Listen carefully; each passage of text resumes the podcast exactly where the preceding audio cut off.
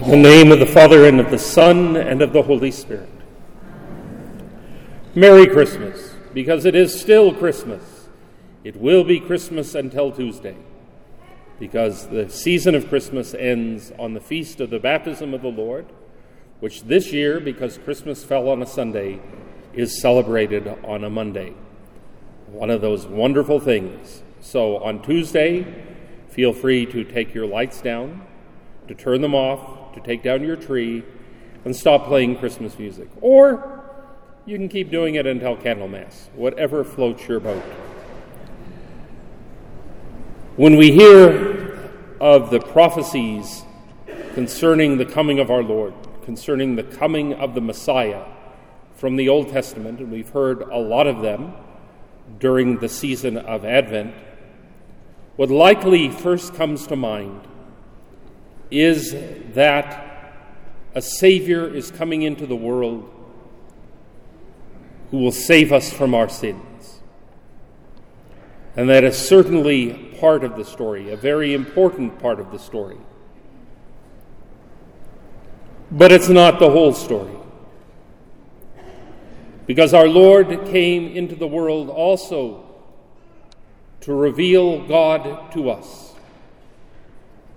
so that we could see God face to face in the person of Christ, so that we could hear the words of God spoken not through the mouth of a prophet, but from the mouth of God Himself.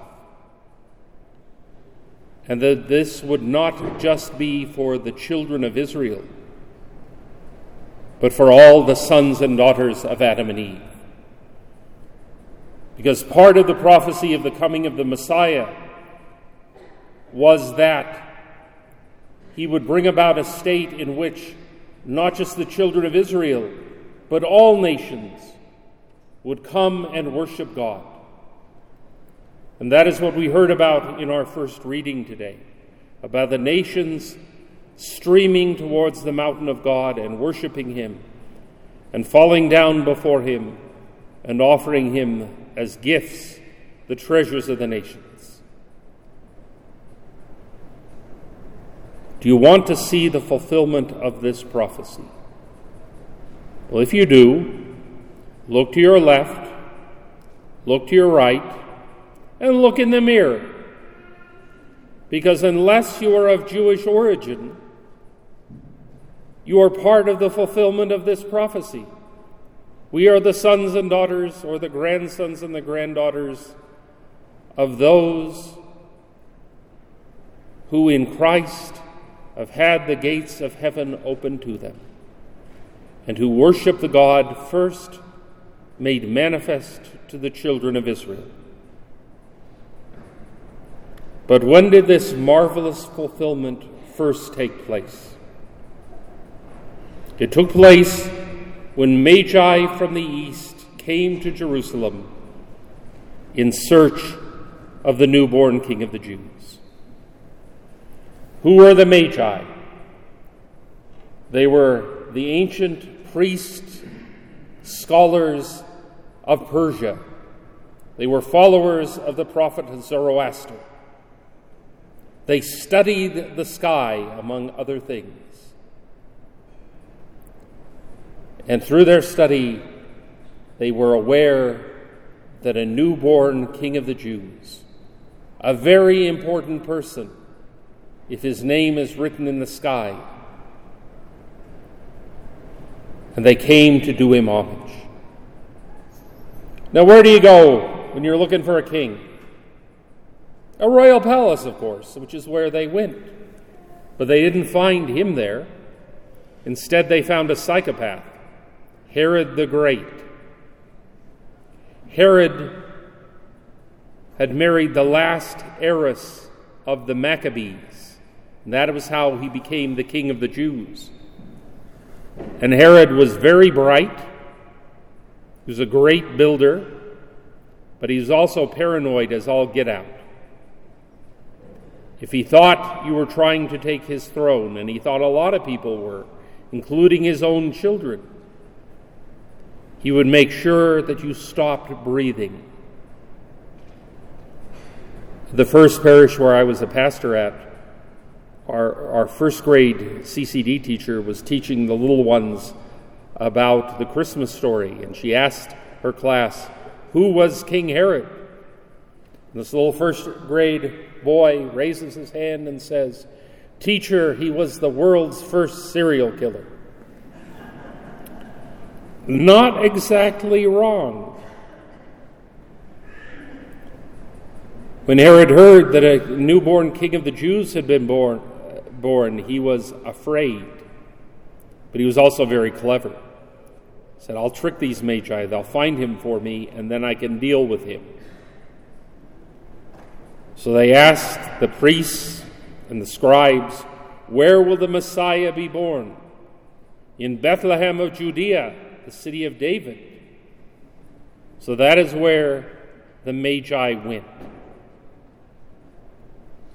They went to find the newborn King of the Jews, and at last they came and they found Joseph and Mary and the baby Jesus. And then something very remarkable happened. They came to do homage to a king, but they found more than a king. They found God in human flesh and they were given the gift of faith to believe in him. And so they fell down not to do him homage, but to worship him. And they gave him gifts which proclaimed to the whole world both who and what Jesus is. We all know the gifts that they gave, but each gift symbolizes a truth about our Lord. The first gift is gold. Gold has always been very precious, and in the ancient world, gold was the metal of kings. In fact, in ancient Egypt, the Pharaoh owned all the gold, it was all his by right. So the Magi gave gold to the infant Jesus, telling the world that he is a king, not just the king of the Jews not just the king of those who believe in him, but the king of all creation, the king of all the universe.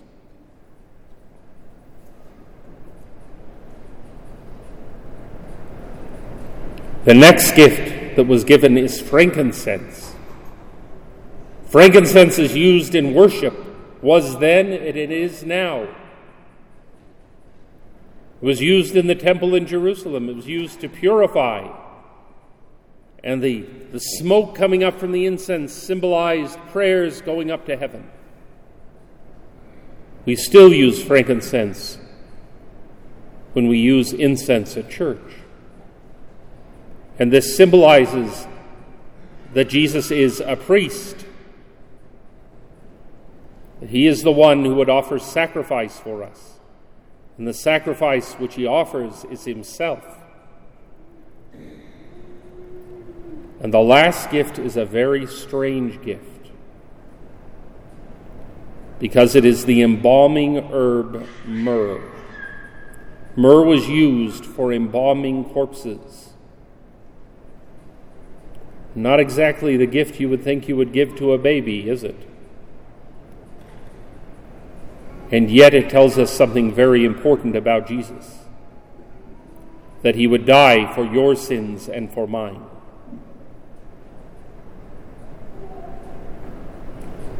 My sons and daughters in Christ, we follow the Magi.